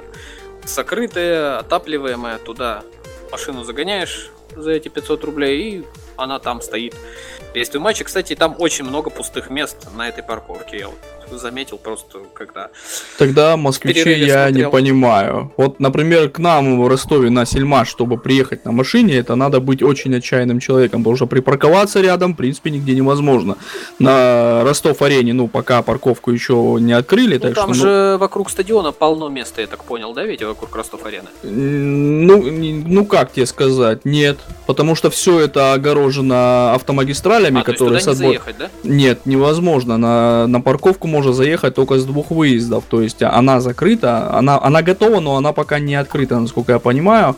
Э, вроде как на следующий тестовый матч э, будет уже вроде бы как работать, поэтому очень надеюсь туда попасть. Мы надеемся, ты попадешь на него. Я очень хочу, носка не получилось, потому что это был рабочий день для меня, а вот на следующий матч, и, так, если я не ошибаюсь, Тосно будет играть, то надеюсь попасть, наде... а, с Уралом будет, вот, надеюсь на Урал попасть, тем более Урала дома они стадион уже свой открыли, поэтому, может быть, не так будут сильно упорствовать в Ростове. Ну, хочу посмотреть, как сыграет Сельмаш при Карпине. Ну, честно говоря, игры просто пока нет. Про Карпина я уже неоднократно все всем говорил. Так что, ну, а фотографии со стадиона обещаю прислать. И фотографии, и рассказ про стадион обязательно нужен. Вот, дальше продолжу, что... Понимаешь, Антон, сравнивать э, стадион ЦСКА со стадионом Ростов-Арена, да даже стадионом в Калининграде бесполезно по одной простой причине. В городе, где открытие стадиона – это событие прям вот, ну, именно регионального масштаба, это одно. То есть, когда твоя команда, там открывается стадион, э, на котором пройдет чемпионат мира, конечно, все хотят туда сходить. Правильно? Правильно. Тем более в Ростове сейчас последние, несколько, последние пару лет подъем именно болельщиков, оживление болельщиков, они часто хотят попасть на футбол. И в то же время стадион ЦСКА, который, ну и как заявляет руководство, с которым тоже сложно не согласиться, показывает прогресс. Средняя посещаемость выросла. Ну, я не просто так у тебя спросил про парковку. Это э, порой это определяющий повод пойти или не пойти на стадион, тем более, который ну, находится не в самом лучшем месте в плане именно логистики, ну, не на логистике, а именно добраться. В плане логистики города стадион находится в удобном месте. Там рядом, там, там есть где провести время до матча, там есть где погулять. Ну, в плане, я имею в виду, если нужно посидеть, погулять по магазинам, это все есть. Там, если нужно погулять на свежем воздухе в парке, тоже есть. Все есть вокруг. То есть только приезжай. Единственное, что да, это город, именно м- у- часть города, в которой вокруг жилые районы, и да, на я, парковке кстати, трудновато. Очень удивилась, насколько близко расположены жилые дома к стадиону. Да просто вплотную. Это... Ну, ты учти, там же был уже стадион. Собственно, на месте старого и строили. То есть, как бы это как раз неудивительно. Я думаю, что когда Эдуарда Стрельцова будет, будет так же. Ну вот вам разница между Британией и Россией. Когда Челси хотел реконструировать свой стадион, они сразу... договорились. А, а когда Гиннер строил, насколько я помню, что Марат Хуснуллин э, был непосредственно участвовал в согласовании проекта, и там э, жители близлежащих домов, собственно, три или четыре года там чуть ли не с одиночными пикетами каждый день выходили, но тем не менее их никто не слушал. Вот вам, пожалуйста, и разница. Ну, они успокоились, а, а, а что понимаешь? За разница? Ты понимаешь, что Челси, они... Не... Из-за одной говорили. семьи, из-за ну, одной семьи на два или три года причем... приостановили ну, вообще подожди, в принципе. Э, э, Не-не-не, стой, ты путаешь это с Тоттенхэмом. Они нет, не нет. сдвигали. Челси строят на том же месте, да, они не абсолютно. могут двигаться. Нет, Арсеналу они из-за того, что они... Долго, Нет, долго там у Челси ситуация такая, они собираются поднять трибуны, и поэтому одна из семей, дом, который примыкает к стадиону, подала протест из-за того, что трибуна будет закрывать им солнце, и поэтому на по-моему, на два года была полностью заморожена вообще реконструкция Стэнфорд-Бриджа. Нет, там просто, там просто шли разбирательства, там из-за этого было заморожено на самом деле. То есть потом-то с ними просто договорились и все. Это решается. Но тем не менее, вот в России такое возможно. Да вполне. Никого здесь, да, тоже, здесь тоже с людьми договаривались. Здесь на Песчаной улице не спрашивали никого, лично Нет, заммэра... Смотри, нет, там с людьми разговаривали и людям все объясняли. И там главная претензия людей была в том, что будут фанаты ходить и ссать им в подъездах, простите за выражение. Все, это протестовали, вся... когда начали грузовики с э, песком это и ездить да, по, ну, по району. Ну, вот тогда ну, начались это, основные ну, протесты. Стройка. Они в любом случае будут ездить. Я просто говорю, что протесты были в основном, что сначала было, что будут вот фанаты, они будут нам гадить тут вокруг, да, будут шумно. Хотя вот сколько раз я был, ни разу после матча не было оров. Вот оры есть всегда, ну, я думаю, это на всех стадионах, когда ты выходишь. То есть ты только выходишь со стадиона, выходишь в жилой район, все, там уже дальше тишина, люди спокойно разговаривают. Ну, то есть эмоции проходят, да, все спадает, люди просто общаются. Все. И как бы вопрос о том, что будет у них там шумно, им кто-то будет где-то э, что-то портить, это прошло. После того, как э, вроде их успокоили с фанатами, они начали давить на то, что им парк собираются урезать. Но на самом деле, опять же, ничего такого не было. Я считаю, что это просто стандартное возмущение, то есть которым это по-любому должны к тому, быть. О чем я говорила, что у нас уровень негодования насчет всего он какой-то зашкаливающий, и он, ну, грубо говоря, начиная от того, что ага, вы тут плитку кладете, а то, что потом, грубо говоря, там, и, вот, вы убираете провода, тут все перекопали всю Москву, а то, что потом будет красиво, удобно и хорошо, это, это оно само. Ну, здесь, оно... здесь я абсолютно с тобой согласен. То есть никто, в принципе, конечную цель не видит. Все видят то, что происходит сейчас, и их это пугает. Ну, собственно, тут тоже было то же самое. Сейчас, в принципе, у людей вопросов нет. И плюс ко всему, извини, Антон, там строил, строился жилой комплекс, кстати, параллельно, ну, который раньше стадиона намного построился, тоже огромный. К нему никаких претензий не было. А вот скажи, какую пользу для жителей близлежащих домов принес стадион? Вот торговый комплекс, понятно, а стадион какую? Почему он должен приносить как, пользу для... Ну почему они не должны были протестовать, какую пользу там, должны были, какую ск- как будущую там, пользу? Антон, там уже был стадион на этом месте. Там а, был старый стадион. Там был старый стадион, на котором не игрались матчи. Ну а почему на нем не игрались матчи? Потому что он не подходил по, по, по регламенту.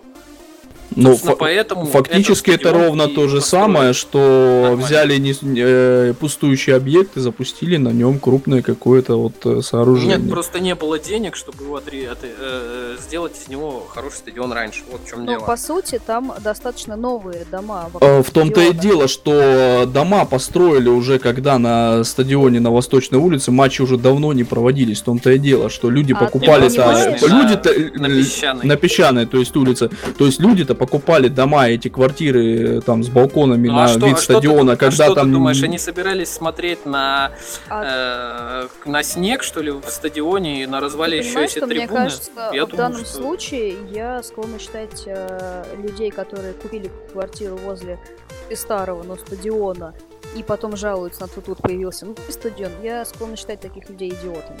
Согласен, что, полностью. А, ну... Ты знаешь, какую квартиру ты берешь, где она находится. И ты должен понимать, что... Точнее, фактически... они же даже знали, кому принадлежит этот стадион. Что этот стадион ну... принадлежал ЦСКА. Ну, как бы, а то, что э, ЦСКА может начать на нем стройку, потому что этот стадион испокон веков был, э, принадлежал этой команде, да? Ну, по-моему, это можно было бы предположить. Вполне. Если немножко прикинуть мозгами. Ну, далекие от футбола люди, а, а там наверняка там девяносто процентов, кто купил ну, именно в эти дома, потому что там дома довольно-таки дорогие, квартиры дорогие, то есть они... Все, все квартиры в черте города любого дорогие. Не, ну там, не именно эли, там именно элитное жилье построено было, вот о чем речь. Нет, там рядом есть, кстати, я с тобой не согласен, там рядом есть и такие дома, которые построены... в брежневскую эпоху и после брежневскую эпоху. Не, ну те, а, ну, ну, они, те... они как раз рядом совсем со стадионом. Не, чуть ну, подальше ну, те дома, дома, про них как бы как раз речь не идет. Речь идет о тех домах, когда, которые были построены тогда, когда стадион был э, ну, нефункционирующий. Эти дома, эти дома, Антон, находятся не прямо у стадиона, они находятся подальше, новые дома. Поэтому Нет, вот там, там есть новые дома вплотную к стадиону, прям по ним видно. При, прям возле, возле находятся через дорогу. Да, да, да. Но тем не, не менее, тем не менее. С какой я, стороны просто не помню. Э, ну, не знаю, как тебе объяснить. Но со стороны метро ЦСКА. А... Со стороны метро ЦСКА, да, есть. Тут я не спорю, но нет, там они понятно, намного там Ходынка, выше. Там все дела. Нет, есть прям рядом, рядом. Вот буквально через дорогу там есть новые дома, но тем не менее, даже если ты далек от футбола, ты покупаешь квартиру в каком-то доме, ты смотришь не только квартиру, но и смотришь инфраструктуру. Ну, по меньшей мере, ты смотришь там сады, школы, больницы. На ней посмотрели. С другой стороны, стороны район. Ты в любом случае видишь стадион. Ты в любом случае видишь этот стадион. И с другой стороны, этот район же чем вообще известен? Тем, что этот район вообще ЦСКА район, потому что там и детская школа, и вообще центр видов, различных видов спорта, да, ЦСКА, там, и там все сосредоточено арены, понимаешь, то есть там, э, в принципе, если ты покупаешь там, грубо говоря, э, в квартиру в этом районе, то ты наверняка рассчитываешь, что твой ребенок там, например, пойдет заниматься спортом в какую-то из э, этих школ и так далее. Так что я не знаю, чего протестовать, да, там просто людям не нравилось, что у них стройка под окном. Вот, вот собственно, вот, собственно, и, и все, наверное. Тут. Больше не вижу, что из этой темы можно добавить. Да, ну, на самом деле мы уже говорим практически два часа, и мы говорим о ЦСКА, к сожалению, да, больше, чем про Арсенал. Ну, Кать, а, ну, нас двое, ты одна. Собой, да, да, само собой, я не против, но, тем не менее, наверное, нам уже пора закругляться. Да, было давайте. Очень интересно. Я бы, конечно, еще, еще продолжила, но кто слушает, они, наверное, уже все, все уснули. Если будут слушать подкаст, они просто увидят тайминг и скажут: да ну вас, ребята. Тем не менее, спасибо большое за взгляд с другой стороны на тот же самый матч. Да, ты была спасибо. Сегодня гостеприимной, и в своей передаче про Арсенал очень много говорила про... с нами. У меня передача не про ТСК. Арсенал, у меня, у меня передача, просто, просто моя передача. Хорошо. Вот, а... Просто а мы спас... привыкли, что ты болельщица Арсенала, поэтому мы тебя без Арсенала не смыслим. Я пока тоже не могу. Я пытаюсь немножко так абстрагироваться, но не выходит. А, спасибо тебе большое, Денис, за... Я жду от тебя приглашения о разговоре об Испании. Я ждал, ждал, ты не пригласил. Да, не, я приглашала, просто мне показалось, что это немножко потеряло актуальность. Хотя, впрочем... Поговорить учитыв... о стадионах никогда не поздно, я думаю. Учитывая, что следующие матчи в Лиге Европы Арсенал проведет как раз-таки против Атлетика. Опять-таки, а, ну, Ванда, Ванда да. Метрополитана. Да, я думаю, я думаю, мы с тобой должны еще раз встретиться и это обсудить. И спасибо Антону за его, пусть небольшое, но очень ценное участие и мнение. Ну, спа- беседу. Спасибо тебе, я сегодня отдыхал, так что... Вообще за организацию тоже спасибо этого эфира Антону. Ну, как бы... мне, мне приходится этим заниматься. Мне очень приятно, что вообще как бы кто-то принимает в этом участие. Это действительно классно. Хоть я вот, вот так хоть каждый день. Так что приглашайте в эфир, попущу по любой теме. Когда я, извините, последнюю фразу скажу, перед тем, как Катя завершающую фразу скажет.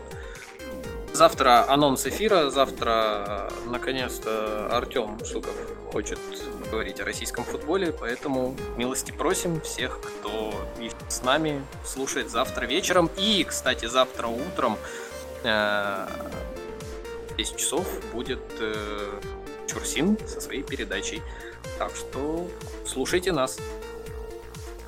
Спасибо за анонс, спасибо за участие, спасибо тем, кто слушал наш долгий, муторный, но, надеюсь, интересный прямой эфир. Спасибо тем, кто согласился потратить практически больше, чем полтора часа на то, чтобы послушать нас в записи. В общем, всем спасибо, всем удачи и болейте за свои любимые команды, пусть они вас радуют.